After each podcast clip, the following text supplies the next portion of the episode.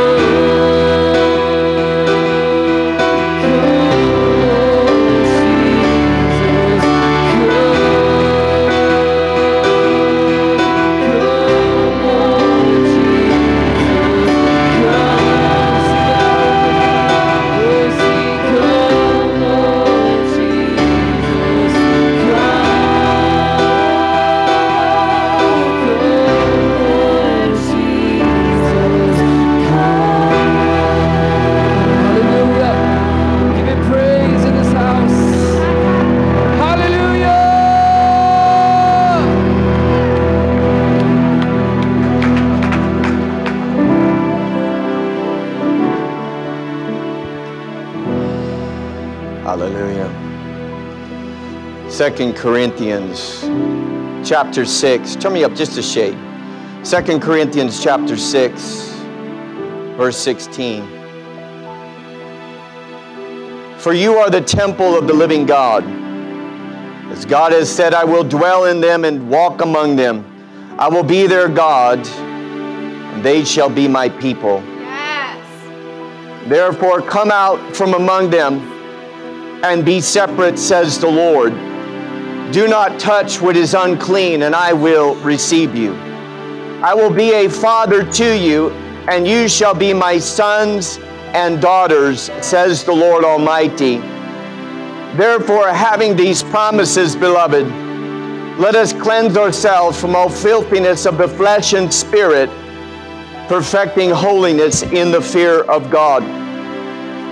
Matthew chapter 7, verse 11, verse 9. Of what man is there among you? If his son asks for bread, will he give him a stone? Or if he asks for a fish, will he give him a serpent? If you then, being evil, know how to give good gifts to your children, how much more will your Father who is in heaven give good things to those who ask him?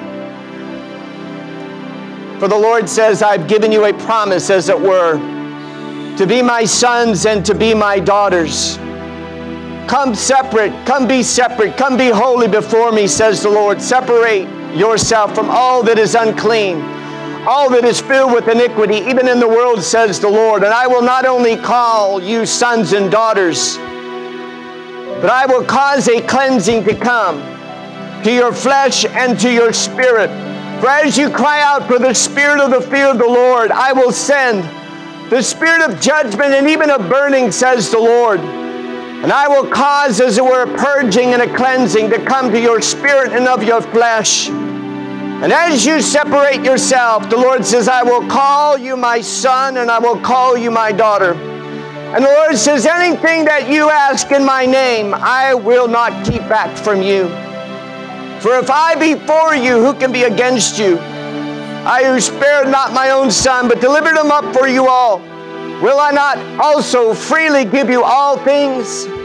For all things are in your hand unto those who separate themselves unto me.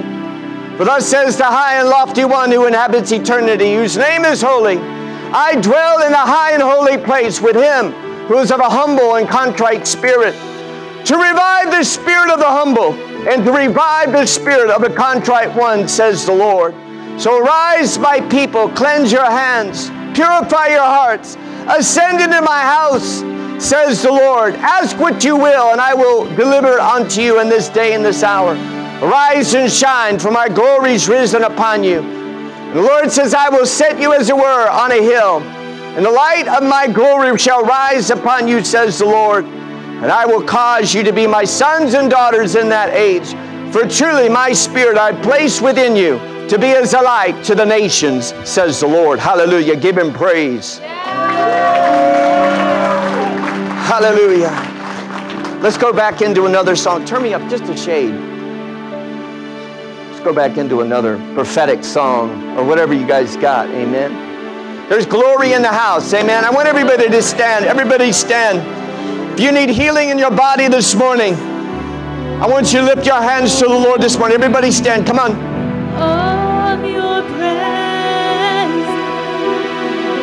Out of the glory. Receive your healing out of the glory, out of the glory. Receive your healing this morning. Father, in the name of Jesus, I pray, oh God, your angels of healing will be released. Even the angels under the order of Raphael be released in this house. Ministers of healing be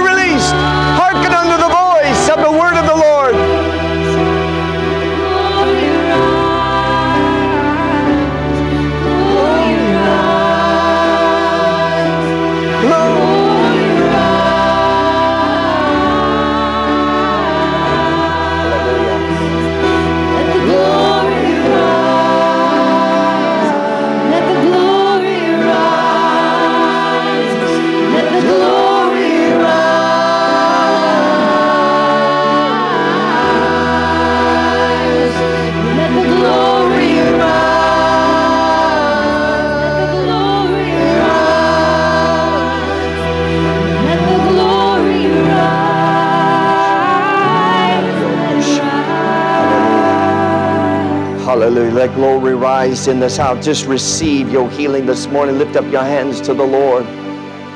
Hallelujah. Hallelujah. There's somebody here with, and there's probably more than one, I don't know. If you got high blood pressure, I want you to come on up. You got high blood pressure.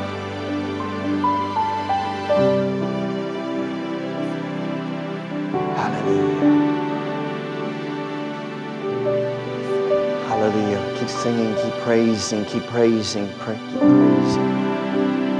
Hallelujah. We could have some of our ministry team come on up. Hallelujah. High blood pressure. I want you to keep singing in the Spirit. Come on. Sing about His healing grace, His healing power, His healing anointing.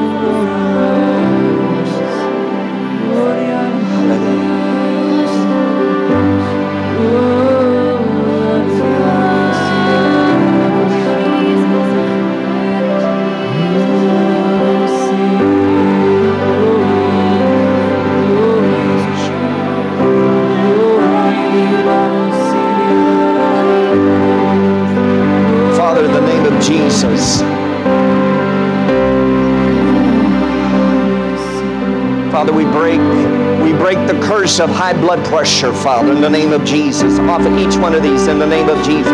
We break the curse of high blood pressure in the name of Jesus. Command all blood pressure go to normal levels right now in the name of Jesus.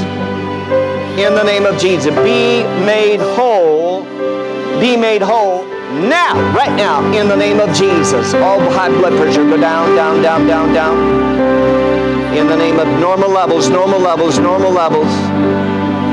In the name of Jesus. Hallelujah. There's somebody here with you got some sort of throat restriction. You've got, I don't know if you got it you're having trouble swallowing or you've got some sort of throat restriction, you've got, I want you to come up right now. Is that, come on, come up right now. Come, come over to this side. Come over this side. I want, to pray for you right here.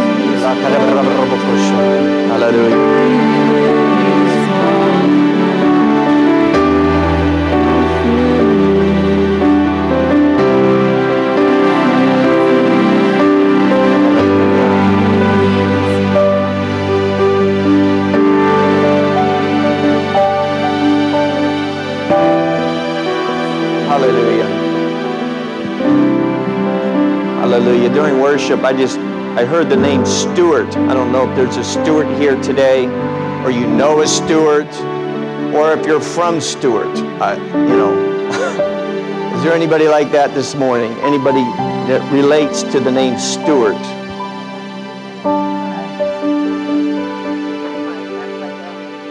That's your family line. Stuart, come up here. Come up here. Okay, is that your mother's side or your father's side? Your mother's side. Okay, so so the Lord wants to break a generational curse off your mother's line. Okay, and, and so I want you to stretch forth your hands right now.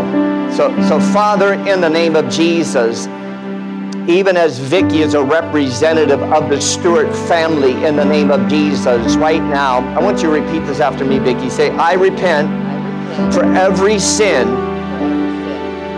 in the Stewart family going back four generations that has brought a curse on the, on the Stewart line.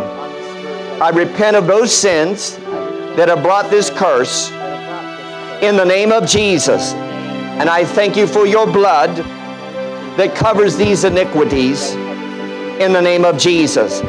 And I now break the curse over the Stewart family in the name of Jesus. And I declare and I decree that they're coming into the kingdom, into the church, in the name of Jesus. All right, now I want you to begin to pray for the Stewart family line right now, church. Come on, begin to pray in the Spirit.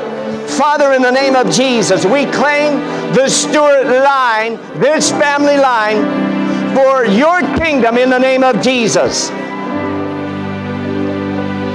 We break every demonic force, every antichrist spirit, every spirit of rebellion in the name of Jesus. We claim their souls for the kingdom of God. And right now we pray, God, that you would send laborers to minister the living gospel of Christ to the Stewart line in the name of Jesus. We thank you for the redemption of the name of the line, of the Stewart line, Lord, that they would no longer serve the works of darkness, but they would serve the living God. We command them right now to come into the kingdom, into the church, in the name of Jesus. In the name of Jesus. Give him praise, church. Give him the glory. Hallelujah. Stewart, Stewart family as well. Uh, uh, uh, their name's Stewart. His name is Stewart. Okay. First name or last name? First name. Okay. Let's just agree for Stewart. As a friend of the family, you said. He's not born again, right? He's not. He doesn't know the Lord. All right, church, come on. Let's pray for Stuart. So, Father, in the name of Jesus, we lift up Stuart to you right now, God. In the name of Jesus, we pray, God, that you would grant him repentance to the acknowledging of his sin in the name of Jesus.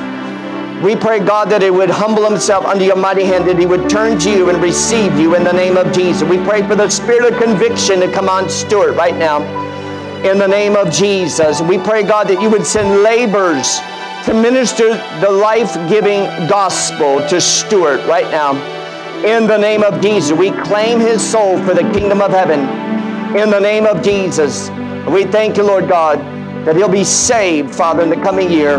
In the name of Jesus, we give you praise. We give you the glory for it. Jesus' mighty, mighty name. Amen and amen. Hallelujah. Hallelujah. Give him praise, church. Give him glory. Worship team, wonderful, wonderful, wonderful job this morning. Hallelujah. We're going to get right into the word this morning. Again, I want to remind you, if you happen to come in late, that we got 20 more copies of the Jesus Fast book uh, on the back table, only $10. Uh, so, this is a big part of what we're doing this year, what the Lord has led us to do regarding fasting. So, we recommend you buy a copy. Um, on the back table, it is uh, self served. We could get the cameras rolling this morning. This is a prophetic word from the Lord. And if you have your Bibles this morning, turn with me to the book of Numbers, the book of Numbers, chapter 6. The title of this message this morning is A New Order of Nazarites. Let's pray. Father, I pray, God, for the next few moments that you would anoint my tongue, that it would be, as it were, the pen of a ready writer to speak a word in season that would bring repentance, that would bring restoration, that would bring revelation to your people, God. Father, thank you, Lord, for ears to hear what the Spirit of the Lord is saying to the church, and we'll be careful to give you the praise and glory. In Jesus' mighty name, and all God's people said, Amen. This message was birthed out of a prophetic word that was released this past Monday during Awakening House of Prayer. It was a prophetic word regarding Nazarites, and I will be re releasing that word after the message this morning. It's very impactful. And um, so I, uh, this is where this message was birthed. A lot of my messages are actually birthed out of the house of prayer. This is one of them, and it is very prophetic, and I believe it's very apropos. So let's talk this morning first about uh, the Nazarite vow. Uh, the word Nazarite comes from a Hebrew term called Nazar, and it means to consecrate. Say with me, consecrate. And it is derived from the Hebrew word Nazar, N A Z A R, meaning to separate. Now, you can spell the word Nazarite with an A or an I. Uh, the New King James Version uh, spells it with an I, so I was consistent with my teaching this morning, and we're going to stick with I. So N A Z A R I T E. Amen. So with the Nazarites, there are certain vows that they took in the Old Testament. So, beginning with Numbers chapter 6, let's begin reading at verse 1. And it says, Then the Lord spoke to Moses, saying, Speak to the children of Israel and say to them, When either a man or a woman, say with me, a man or a woman, consecrates an offering to take the vow, say with me, vow of a Nazarite to separate himself. Say with me, separate himself to the Lord. All right, so in this passage of scriptures, it's the law first mention. This is the first time that the word Nazarite is mentioned in the Bible. And he specifies three things in this verse. Number one, who is separated? We know that a Nazarite can be a man or a woman. By what is it separated? It is separated by an offering and by a vow. And number three, to whom is one separated? They're separated unto the Lord. Now, Nazarite vows are usually made for 30 days and up to 100 days. And we're going to talk about, there are two exceptions, actually three exceptions in the Bible of those who are consecrated unto the Lord to be Nazarites for life. That means their entire life. And I've thought, thought about that this morning. And, you know, Samuel was one of those Nazarites. So I really wonder how long his hair really was. It must have been down all the way down to the floor uh, because he was never allowed to cut his hair. Amen. And same with uh, Samson, of course, we know what happened with him. We're going to go over that this morning. Amen. But normally, a Nazarite vow is a vow for only 30 days and up to 100 days. So, under Old Testament law, a Nazarite was to complete his Nazarite vow by making three offerings a burnt offering, a sin offering, and a peace offering. After which he would cut his hair and put his hair underneath the peace offering, and that was actually at the gate of the temple. All right, so the Nazarite vow, number one, is a vow of separation. Number two, the Nazarite vow is a vow of sobriety. Numbers chapter 6, let's continue verse 3. He shall separate himself from wine. Say with me, wine. And similar drink. He shall drink neither vinegar made from wine nor vinegar made from similar drink. Neither shall he drink any grape juice, nor eat fresh grapes or raisins. All the days of his separation, he shall eat nothing that is produced by the grapevine from sea seed to skin. So we see that there was a vow of separation, a vow of sobriety. Number three, a vow of sanctification. Let's continue reading verse 4. Number 6, verse 3 and 4. All the days of his vow, of his separation, no razor shall come upon his head until the days are fulfilled for which he has separated himself to the Lord. He shall be holy. Say with me, holy. Then he shall let the locks of his hair of his head grow. So the long hair of a Nazarite is a symbol of his vow of sanctification to the Lord to be holy. Number four, there's also a vow of sanitation. Numbers chapter 6 and verse 6. All the days that he separates himself to the Lord, he shall not go near a dead body. He shall not make himself unclean, say with me, unclean, even for his father or his mother, for his brother or sister when they die, because his separation to God is on his head. All the days of a separation, he shall be holy to the Lord. So we see that the Nazarite vow is a vow of separation, sobriety, sanctification, and sanitation. Now, there are two Old Testament men who were divinely appointed as Nazarites for life. That means their entire life, they lived their life as a Nazarite. And interestingly enough, both were born of women that were previously barren. They were barren. So the first person we want to talk about is Samson. He was a fallen Nazarite judge. And in Judges chapter 13, verse 7, it says, And he said to me, This is to uh, Samuel, uh, Samson's mother, Behold, you shall conceive and bear a son. Now drink no wine or similar drink, nor eat anything unclean, for the child shall be a Nazarite to God from the womb till the day of his death. So we know that Samson was uh, consecrated from birth until his death to be as a Nazarite unto the Lord. So I'm going to talk about a few characteristics about Samson. Amen. Number one, the Spirit of the Lord came upon him. If you look in the passages of Scripture, there's four of them where the Spirit of the Lord came upon Samson. Samson's consecration as a Nazarite to God for life empowered him with supernatural strength. How? By the Spirit of the Lord to operate in the office of judge of Israel. How many know that there were judges that God appointed in Israel to judge Israel and to judge the nations that came against Israel? And so Samson was one of those judges. Deborah was one of those judges. Amen. Gideon was one of those judges. Samson was one of those judges who was strengthened with the spirit of the fear of the Lord, or the spirit of the Lord with supernatural strength to actually judge the enemies of Israel.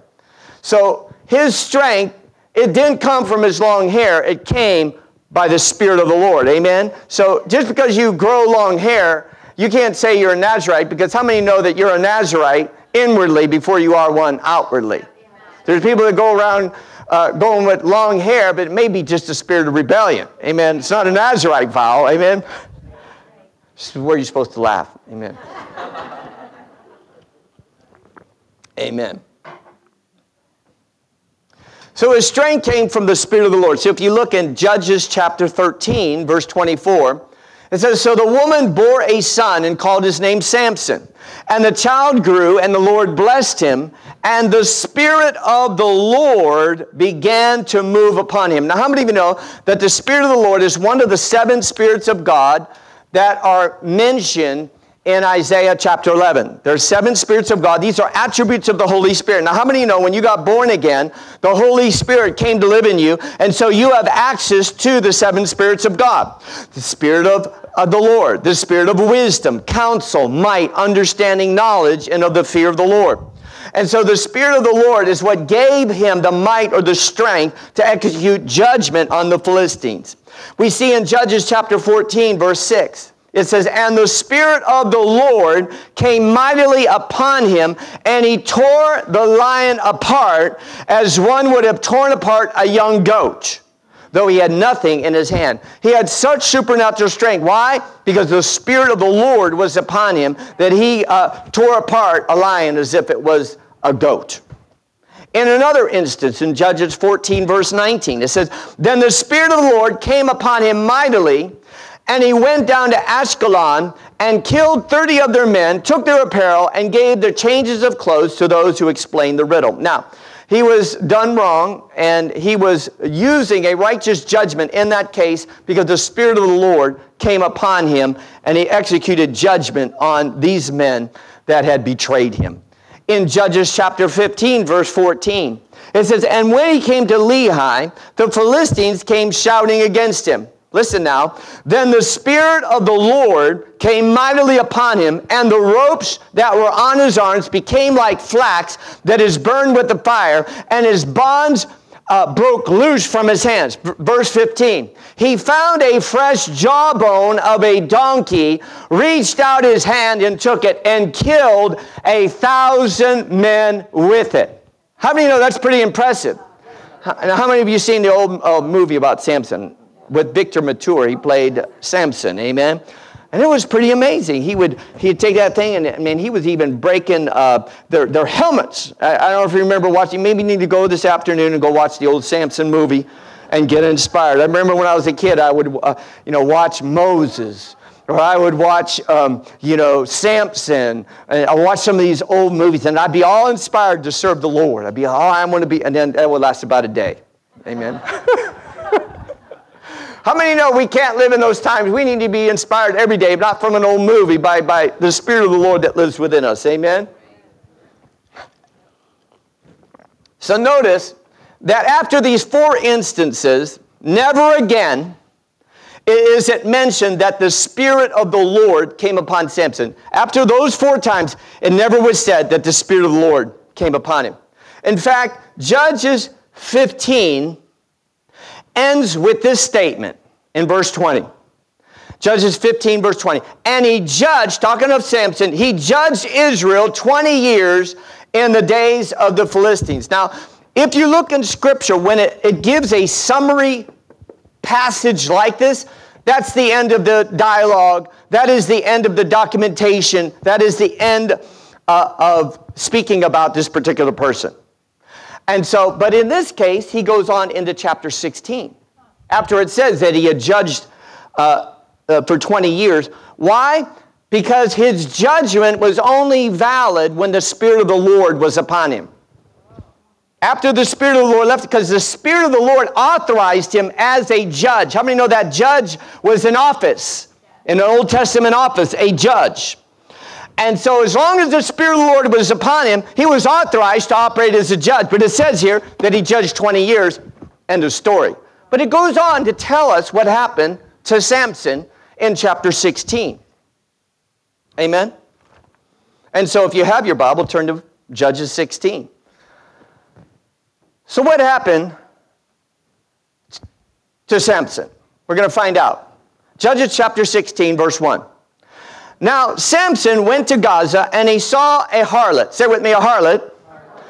And he went into her. So, everybody knows what that means, right? Don't have to explain that one. All right? So, Samson's fornication marked the beginning of a series of sexual sins that led to his downfall. Sound familiar? We see a lot of that in the body of Christ today. And so, after that, in verse 3, it said, Samson lay low till midnight. Then he arose at midnight and took hold of the doors of the gate of the city and the two gateposts, pulled them up, bar and all, put them on his shoulders, and carried them to the top of the hill that faces Hebron. So you may be saying, well, how could he do that? The Spirit of the Lord wasn't upon him. It didn't say, it didn't say the Spirit of the Lord came upon him. He just said, in his own strength, he moved those gates. Amen? I propose this morning that that which is not performed by the Spirit of the Lord is most often not of the Lord. Amen? You see, the anointing will continue operating for a while when one goes into the temptation of sin. Why? Because God is gracious and He's merciful. In His grace, in His mercy, He gives us time to repent of our infidelity. Amen? We go on to verse 4. Judges 16, verse 4. Afterward, it happened that he loved a woman in the valley of Sorek whose name was Delilah. Now, you all remember Samson and Delilah? Again, I'm referring to the old movie, but unless you've read the scripture, maybe that's all you know. Amen? And the lords of the Philistines, how many know the Philistines were the enemies of Israel at that time? And God had sent and equipped and empowered uh, Samson to judge the Philistines. And so he actually went and had relations with a Philistine woman. How many know he got into the enemy's camp? Amen? And the lords of the Philistines came up to her and said to her, Entice him and find out where his great strength lies, and by what means we may overpower him, that we may bind him to afflict him. And every one of us will give you 1,100 pieces of silver. That's a lot of money. Amen. Back in that day. You see, when the enemy finds your weakness, he will exploit your weakness so that he can destroy you. And so Samson's strength left him when he betrayed the Lord and committed his heart to Delilah. And in Judges chapter 16, verse 20, it says, so, so she kept enticing him, tell me the secret of your strength. And he would, he would, he would tell her lies, you know. And they would tie him up in his sleep and he'd break out of it. Well, you lied to me again. You don't love me. You lied to me again. You lied to me again. You know, and so finally he succumbed and told her, if you cut the seven locks of my hair, I'll be as weak as any other man. And so they had tied him up, but this time he couldn't break out. And it says in Judges 16 20, but he did not know that the Lord had departed from him. I don't know about you, but that's one of the worst things you can have happen. Remember, uh, in one of the Psalms, David said, Take not your Holy Spirit from me. Amen. But that's what happened. He gave him some opportunity to turn from his wickedness, from his idolatry, from his wicked ways. And he did not, and the Lord had departed from him. The Spirit of the Lord was no longer upon Samson to anoint him as judge over Israel and to judge the nation of the Philistines. You see, Samson ceased operating as a judge of Israel because he failed to judge himself.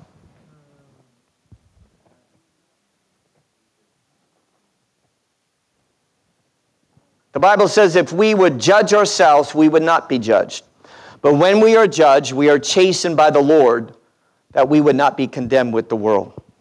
There's three stages of judgment judge yourself, Number two, if you don't judge yourself, there'll be the chastening of the Lord. The Lord will chasten you, He will judge you. And if you don't submit to the chastening of the Lord, the Bible says you'll be condemned with the world. Amen? So later on, we know, we know what happened.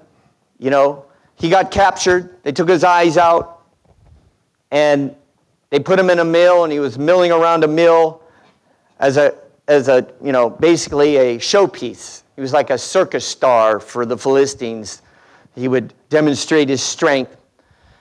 And he, we know that he had an opportunity to kill all these people. Amen? And, but when Samson slayed the 3,000, there was 3,000 Philistines that died when he pushed the pillars and they, they died. But it, it wasn't catalyzed by the vengeance of the Lord it was catalyzed by his vengeance. There's a difference. How many know that the Lord has vengeance? The Bible talks about garments of vengeance. When you partake of the burden of the Lord and you walk in the vengeance of God, that's one thing. But when you go in your vengeance, that's a problem. The Bible said, Vengeance is mine. I will repay. Not you will repay, he will repay. Amen? Amen? And if you look in Judges, 16, verse 28 said, Then Samson called to the Lord, saying, O Lord God, remember me, I pray. Strengthen me, I pray, just this once, O God, that I may with one blow take vengeance on the Philistines for my two eyes. See, it was inspired not by the Spirit of the Lord, it was his vengeance that did it. It wasn't the Spirit of the Lord. Listen, Judges chapter 16, verse 30. Then Samson said, Let me die with the Philistines, and he pushed with all his might. It didn't say the Spirit of the Lord came upon him. It said he pushed with all his might. It wasn't the Lord that was doing it, it was he that was doing it. Amen? And the temple fell on the lords and the people who were in it. And the dead that he killed at his death were more than he had killed in his life. It's really a sad commentary. Amen? Let's go on to a nicer one. So Samson was a Nazarite, sanctified unto the Lord from birth to the end of his death. There was another man by the name of Samuel who was consecrated by the Lord by petition of his mother, Hannah. So if we look in 1 chap- Samuel chapter 1, if you want, you want to turn over there. 1 Samuel chapter 1. You getting anything out of this? You guys are quiet this morning. 1 Samuel chapter 1, just say you're processing. You're processing. I'm going somewhere with this message, don't worry. 1 Samuel chapter 1, verse 11. Then Hannah made a vow and said, O Lord of hosts, if you will indeed look on the affliction of your maidservant and remember me and not forget your maidservant, and will give your maidservant a male child, then I will give him to the Lord all the days of his life, and no razor shall come upon his head. So she made a vow to the Lord if you give me a male child, I'm going to give this child to the Lord. Samuel. Amen? Ryan and Kelly just had a son named Samuel. Praise God. That's prophetic. That's for you guys. That's for you guys right there. That's a word of the Lord. Amen? So, number one, I want to give you three characteristics about Samuel. Number one, Samuel ministered to the Lord. 1 Samuel chapter 3 verse 1. Now the boy Samuel ministered to the Lord before Eli. Say with me before Eli. And the word of the Lord was rare in those days. There was no widespread revelation. There wasn't any prophetic word. It was very rare that the word of the Lord came forth. You see, authentic words from the Lord are rare when prophets minister to the people before the Lord instead of ministering to the Lord before the people. That's why you got a lot of false prophecy going on because people are ministering to others before the Lord instead of ministering to the Lord before the people. There's a difference. Our ministry should always be to the Lord first and then to the people. And that's one reason why authentic prophecy, a lot of times, is not evident in the church because we got it backwards because people are looking to build their own platform and to be a peacock. Amen? Right? Let me show you all my wonderful feathers. Right? It's a bunch of garbage, right? Amen. All right, you guys are really quiet this morning. Taking it in, taking it in. All right. One, one person excited. All right. All right, so number one, Samuel ministered to the Lord. Number two, Samuel feared God more than man. 1 Samuel chapter 3, verse 15. What happened? Eli began to hear the Lord. Someone's calling his name. So he went to Eli, What do you want? He says, I didn't call you. Go back to bed. You can hear the Lord. Samuel, Samuel. Yeah, I'm here. What do you want? I didn't call you. The Lord's speaking to you. Go listen to him. So the Lord, in the night, gives Samuel, a young, I don't know if he's a child or a young boy, but, but, but he got a download, a prophetic word for Eli, and it wasn't good. Wasn't a good word. Now, everyone wants to hear the good word of the Lord, but nobody wants to deliver bad news. Amen? So he got a revelation that Eli and his sons would be judged and their entire line would be cut off.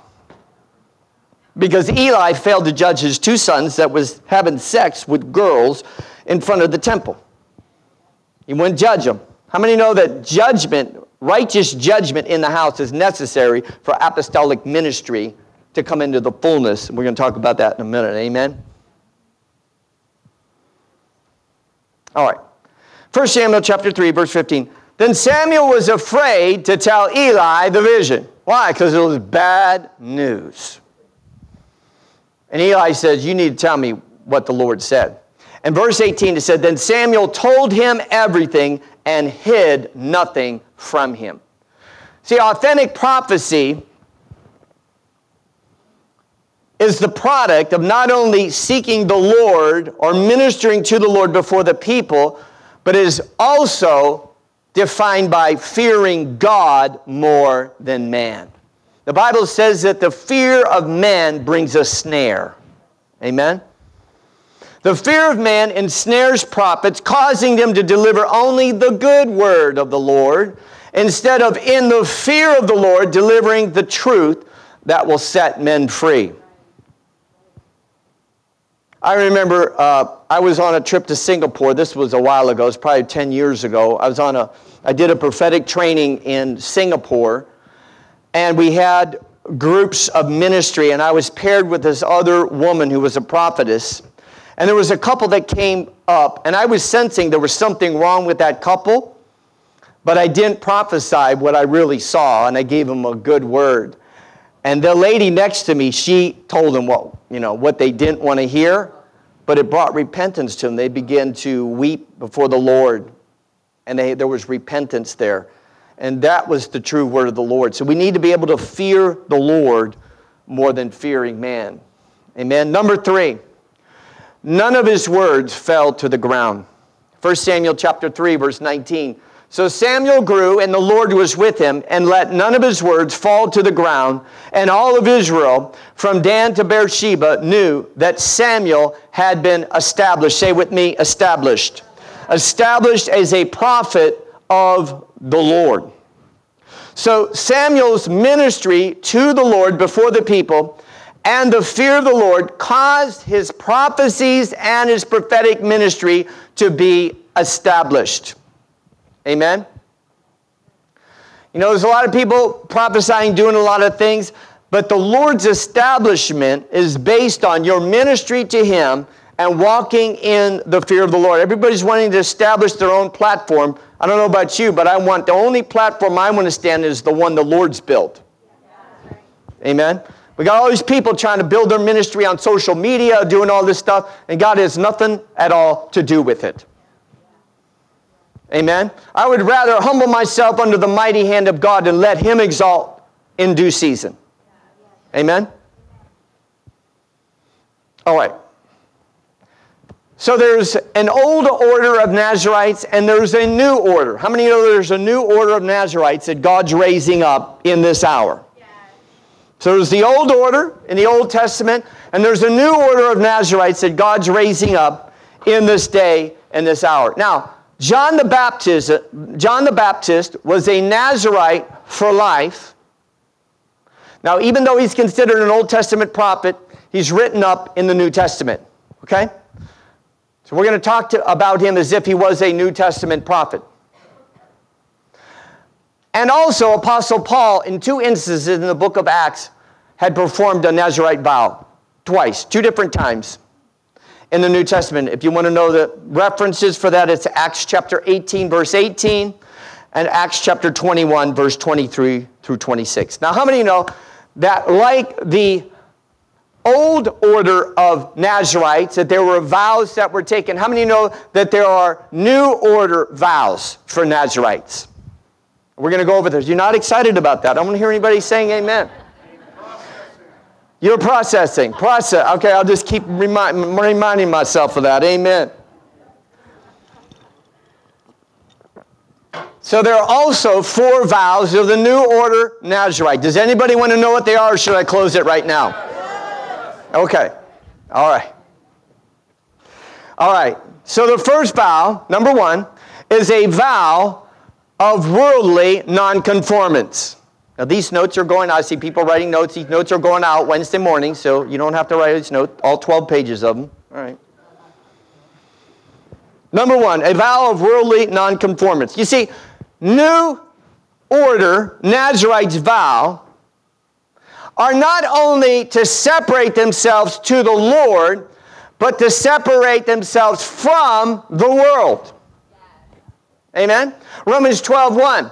I beseech, Paul said, I beseech you therefore, brethren, by the mercies of God, that you present your bodies a living sacrifice. Say with me, a living sacrifice, holy and acceptable unto God, which is your reasonable form of worship or your reasonable form of service. So just like in the Old Testament, that they presented three offerings uh, when their vow was finished, God requires an offering of you and it's this flesh.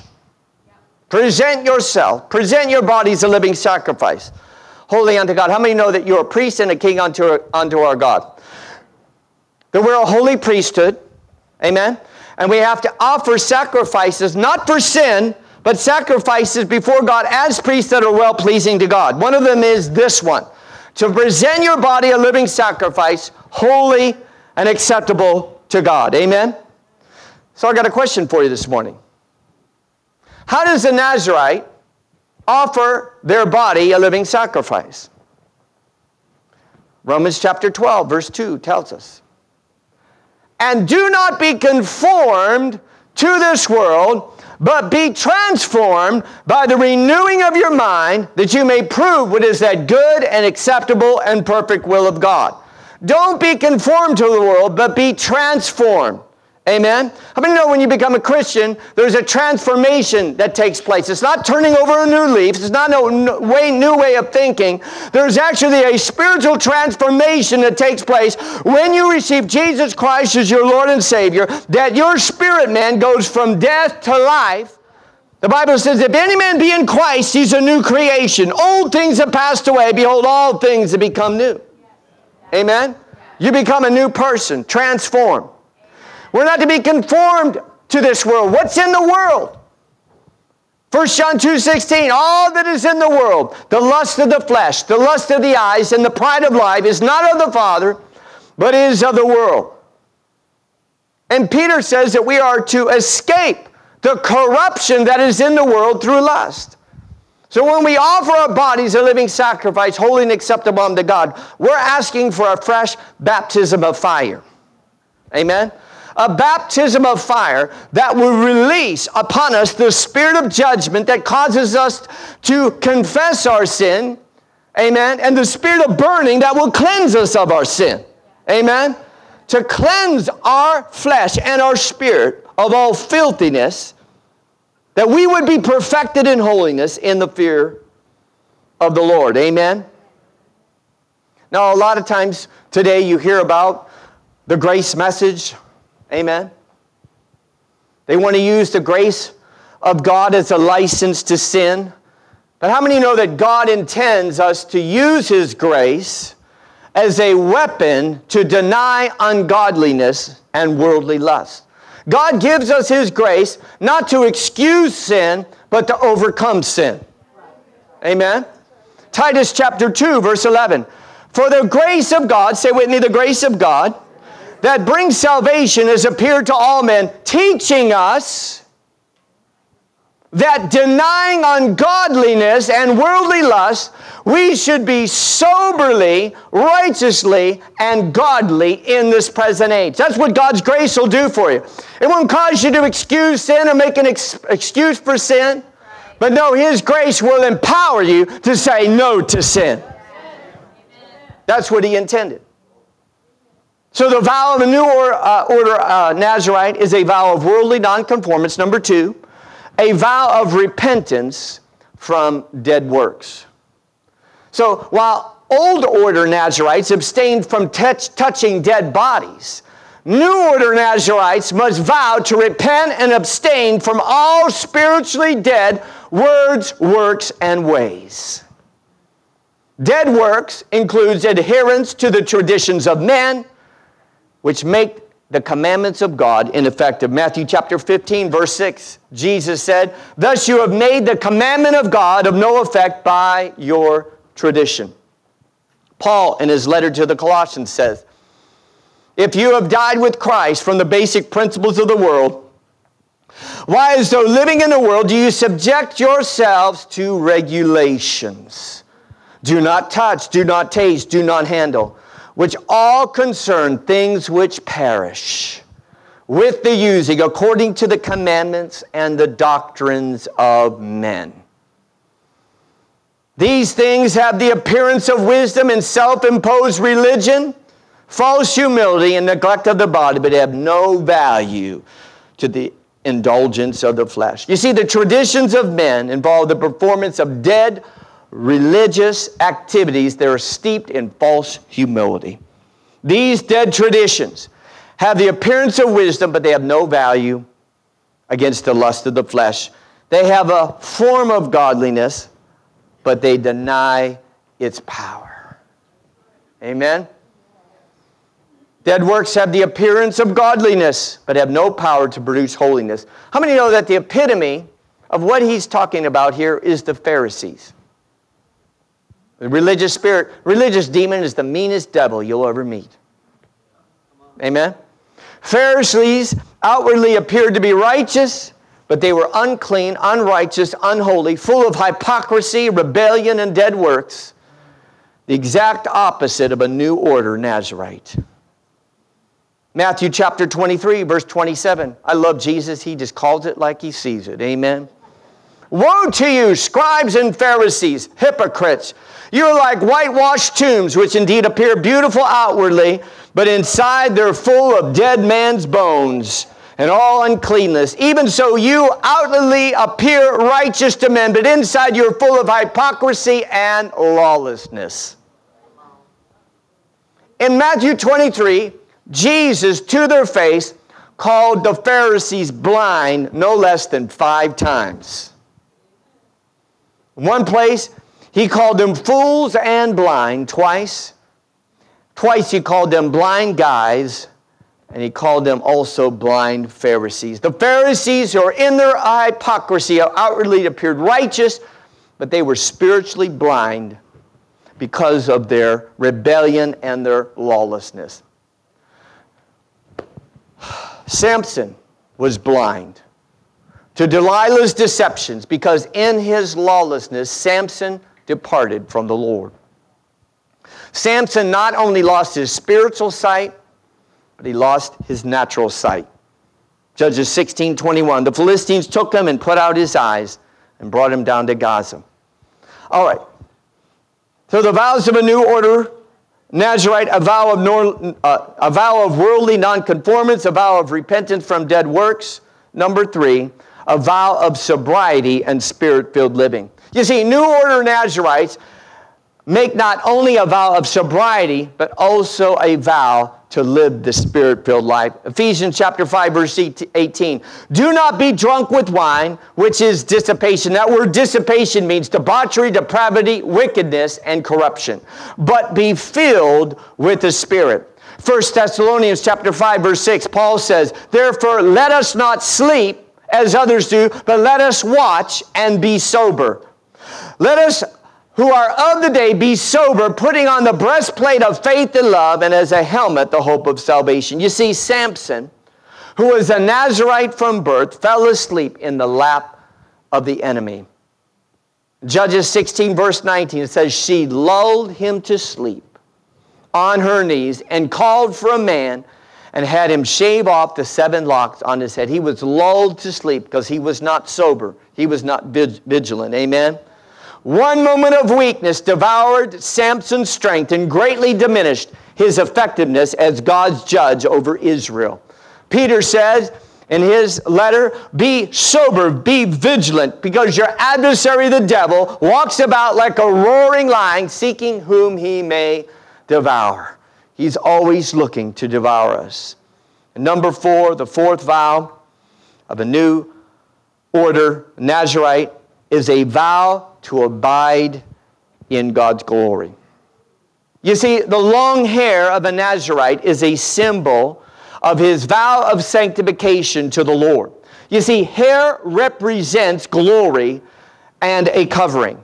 In 1 Corinthians 11 15, it says, But if a woman has long hair, it is a glory to her, for her hair is given to her for a covering in Isaiah chapter 4, verse 5. It says, The Lord will create above the dwelling place of Mount Zion, that's the church, and above her assemblies, a cloud of smoke by day and a shining of a flaming fire by night. Listen now, for over all the glory there will be a covering. Psalm 91, verse 4 He shall cover you with his feathers, and under his wings you shall take refuge. So, long hair is symbolic of one who stays under the covering of God's glory, abiding under the shadow of his wings. The glory of the Lord is also an agent of sanctification. We talk about a separation, sanctification that a Nazarite needs to go over. How many know that the glory of God is a sanctifying agent? The Word of God sanctifies us. The Holy Spirit sanctifies us. The blood of Jesus sanctifies us. but also the glory sanctifies us. Exodus chapter 29, verse 43. And there I will meet with the children of Israel, and the tabernacle shall be sanctified by my glory. Amen. How many know that God wants to sanctify this temple? How many know you're the temple of the Holy Spirit? He wants to sanctify you. He wants to make you holy, not just a building. How many know that He lives in you? So He wants to sanctify His temples with the glory of the Lord. And that's one of the vows of a Nazarite, a new order Nazarite, is to abide in God's glory. You see, new order Nazarites may, be, may, may symbolize their sanctification by wearing long hair, but are more importantly characterized by abiding in the glory. That's how you can tell when a New Testament Nazarite lives in the glory, in the glory realm. All right. Now, Samson was a judge, and Samuel was a prophet. Okay? This is important. This is, this is the punchline of this message, anyway. Samson was a judge, Samuel was a prophet. You see, God never intended his people, Israel, to be ruled by kings, but instead ruled by judges. But what did the people begin to clamor? We want a king. We want to, we want to be like all the other nations. We want to be a king. And Samuel wasn't happy with that. And he complained to the Lord. He said, These people are saying, he said, and, and, and the Lord says uh, to Sam, they're not rejecting you, they're rejecting me. And 1 Samuel 8 6, it said, But this thing displeased Samuel when they said, Give us a king to judge us. No, the Lord gave them judges because the Lord wanted to be their king. And he still does. Amen? And so he finally gave him a king. And you know, you know what happened, right? After dozens of unrighteous kings, Israel was corrupted by sin, and the Lord made a promise to restore the judges. I want you to see this now. Isaiah chapter 1, verse 25. says, I will turn my hand against you and thoroughly purge away your dross and take away your sins. Listen, I will restore your judges as at the first, and your counselors. Say with me, counselors, as at the beginning. So before you had judges and you had prophets. How many know the counselors and the prophets are really the same thing? You had judges and you had prophets. He said, I'm going to restore both of them to you. I'm going to restore judges and restore your counselors. Afterward, you should be called the city of righteousness, the faithful city. Verse 27, Zion. Anytime the Bible talks about Zion, he's talking about the church. Zion shall be redeemed with justice and her penitents with righteousness. Amen? Amen. So he's restoring the judges and the counselors or the prophets. All right, so the restoration of judges, this is now. This is now, guys. The restoration of judges is being fulfilled through the ministry of the apostle in the New Testament. The restoration of counselors is being fulfilled through the ministry of the prophet in the New Testament.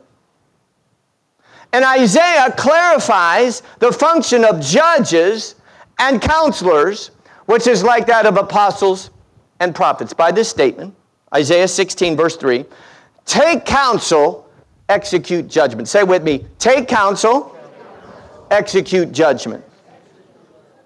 Take counsel, execute judgment.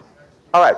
So apostles take counsel from prophets and then execute judgment in the New Testament. Does that make sense? All right. So the counselors are akin to the prophets who preach repentance and produce righteousness in the foundation of the church. Amen? Judges are akin to apostles who execute righteous judgment that releases justice into our foundation. Why is that important? Psalm 89, verse 14. Righteousness and justice are what? The foundation. The what? The foundation. The what? Foundation. Righteousness and justice are the foundation of your throne. I got news for you. Righteousness and justice are also the foundation of his church. And what does Ephesians 2 say? It says, You are no longer strangers and foreigners, but fellow citizens with the saints and members of the household of God. Say with me, the household of God. And we know that the household of God is a foundation. What's in the foundation? Having been built on the foundation of the apostles and prophets, Jesus Christ Himself being the chief cornerstone. Okay, so how is God restoring judges and counselors by restoring prophets and apostles to the foundation, producing righteousness and justice in the foundation? Amen so that we can become not only a holy temple in the Lord, but also a dwelling place of God in the Spirit. Amen. That's where we're going, church. Now let's bring this back into the New Testament. Again, we know that Samson was a judge, Samuel was a prophet.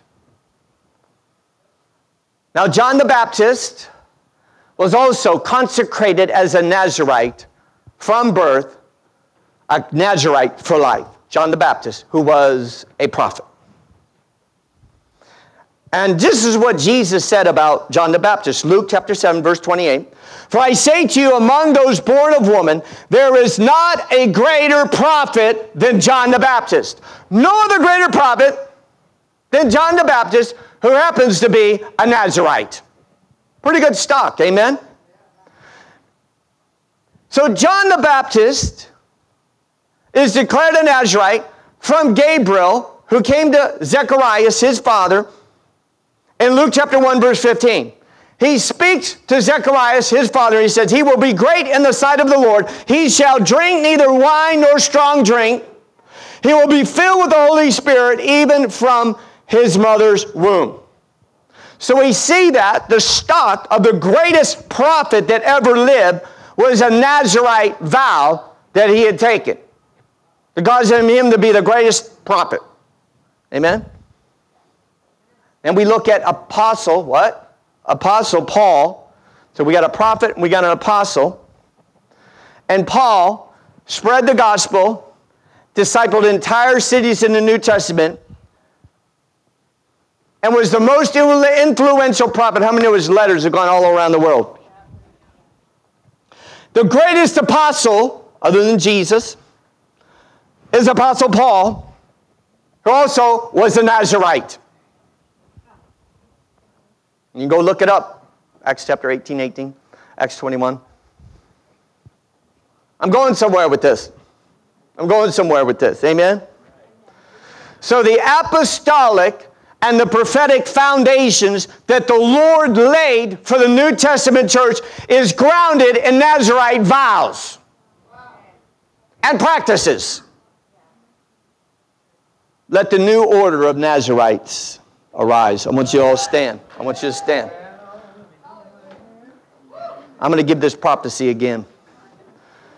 Go ahead and stand up. For the Lord says that I am releasing even a proclamation an edict out of heaven, even this day, in this hour, to my called apostles and prophets, that they would take the vow of a Nazarite in this day and in this hour. That even the foundation of my remnant church would be sanctified, consecrated, even as a Nazarite consecrates himself unto the Lord. For the Lord says, In the days ahead, I will call even my apostles, even as judges in the house they would judge that was imperfect and that which is full of iniquity, even in my house, says the Lord. For I will entrust them with a righteous judgment that comes from the throne room of heaven in that day and in this hour. And the Lord says, They shall not, as it were, be Nazarites, even as Samson, for he had erred in judgment, and judgment came upon him. But they will judge righteously in the hours and the days that are ahead, says the Lord. I will release, as it were, the Nazarites, even my Samuels, in this day and this hour, and they will draw a company of prophets in the way. And the Lord says, It will not be one or two, but it will be hundreds, even thousands of my consecrated ones, even my Nazarites, whose words will not fall to the ground. They will not tolerate iniquity in my church, for my church shall be holy. For even as I have called you as being holy, the Lord says, Be holy in all of your ways, and all of your words, and all of your works, says the Lord. For the Lord says, I will cause the spirit of repentance to be released, even as John the Baptist consecrated himself as a Nazarite unto me, says the Lord. I will release, as it were, the spirit of judgment and even of burning, and for they will speak even the judgment of God, the spirit of conviction I will release upon my church. And there will be great travail, there will be great weeping in that hour, says the Lord. And even in that hour, the fire that comes out of the mouths of my prophets shall release a spirit of burning that will cleanse, sanctify, purify a remnant, even in this hour, says the Lord. For I will do a sweeping move, and I will clean my church, and I will release my cleansing angels, even in the release the prophetic word, says the Lord. For there is yet a cleansing that is to come, a purification, even a catharsis, says the Lord, even into my church.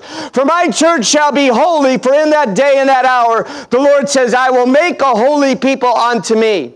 I will then release a canopy of my grace, and truly there will be a fire by night and a cloud by day, says the Lord. And I will cause the cloud of my glory to abide and remain. For there will be a fire platform, a platform full of fire in that day and in that hour, and my prophets and my apostles, they will not traverse that platform unless they've been purged by the fire, says the Lord. And they will not release a word, they will remain in silence, says the Lord until I release my word, even from heavenly places, even from the throne room, says the Lord. And in that hour, the Lord says, they will know that there are true prophets and true apostles in the land, and I will not be mocked any longer, says the Lord. For I will raise up my genuine, I will raise up that which is pure, that which is holy, and I will confound the wise and release the powers of the age to come, even in this hour, says the Lord. And great fear will come upon the people, and great light will rise upon my people, for they will be as it were a light set upon a hill. And yes, I will be glorified in that hour. So rejoice and take the vow. Take the vow, even of the Nazarite, says the Lord, not in what you wear, not on how long you grow your hair, but be a Nazarite in your heart, says the Lord. For I am circumcising the hearts of men even in this hour. Will you be a Nazarite unto me? Will you consecrate yourself unto me. For as you fast and as you pray, the Lord says, I will release my power in this hour, says the Lord. Amen. Hallelujah. Ryan, come on up. Hallelujah. That's how this message came about, that prophetic word that was released this past Monday. How many of you want to consecrate yourself as a new order at Nazarite? I'm going to lead you in a prayer this morning. I want you to pray this prayer with me. Say, Father, in Jesus' name, I consecrate and dedicate myself unto you as a Nazarite of this new order. I present my body a living sacrifice holy and acceptable unto you, which is my reasonable form of worship. I will not be conformed to this world, but I desire to be transformed by the renewing of my mind, that I might prove what is that good, acceptable, and perfect will of God. I forsake the world, the lust of the flesh, the lust of the eyes, the pride of life in the name of Jesus. And I receive your grace that I might deny ungodliness and worldly lust, that I might live soberly, righteously, and godly in this present age. I vow to repent from all dead works. I forsake all religious activities, all traditions of men, every form of godliness that denies your power. I desire to be filled with the Spirit of the Lord and the Spirit of might that I might execute your righteous judgment in the earth. In the name of Jesus, I make a vow of sobriety and spirit filled living. I will not be drunk with wine, but I will be filled with your Holy Spirit. I desire to be sober, vigilant, so that the enemy will not devour me. I, I vow to abide in your glory. I desire to have this temple sanctified by your glory. I desire to be a son, a daughter of the King. Therefore, I cleanse myself of all filthiness of the spirit and of my flesh, that I might be perfected in holiness by the fear of the Lord. I desire to be a part of your apostolic and prophetic foundation. I desire righteousness and justice to be my foundation, that I might be a vessel of honor, fit for your use, a Nazarite of the new order that is pleasing to you in the name of Jesus. Hallelujah. Shout unto God. Hallelujah. Hallelujah. If we could have our ministry team come on up, ministry team. If you need special prayer this morning, our ministry team will be here to minister to you.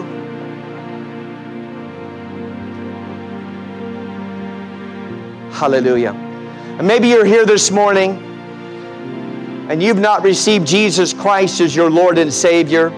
There is a heaven to make and a hell to miss. Amen. There's a real God and a real devil, a real heaven and a real hell. And there's nothing yet you can do to be good enough to be saved. But our Father sent Jesus to die on the cross for our sins. He paid for all of your sins, for all sins of all mankind for all time. The Bible says if we'll repent of our sins, we receive Christ into our heart, that He'll make you a new creation. He'll make you born again. You'll be saved. Your name will be written in the Lamb's Book of Life. If that's you this morning. I just want you to pray this prayer with me this morning. I want everybody to pray and encourage those around you. Say with me, Dear God, I'm a sinner. I need a Savior. I repent of my sins. I humble myself before you.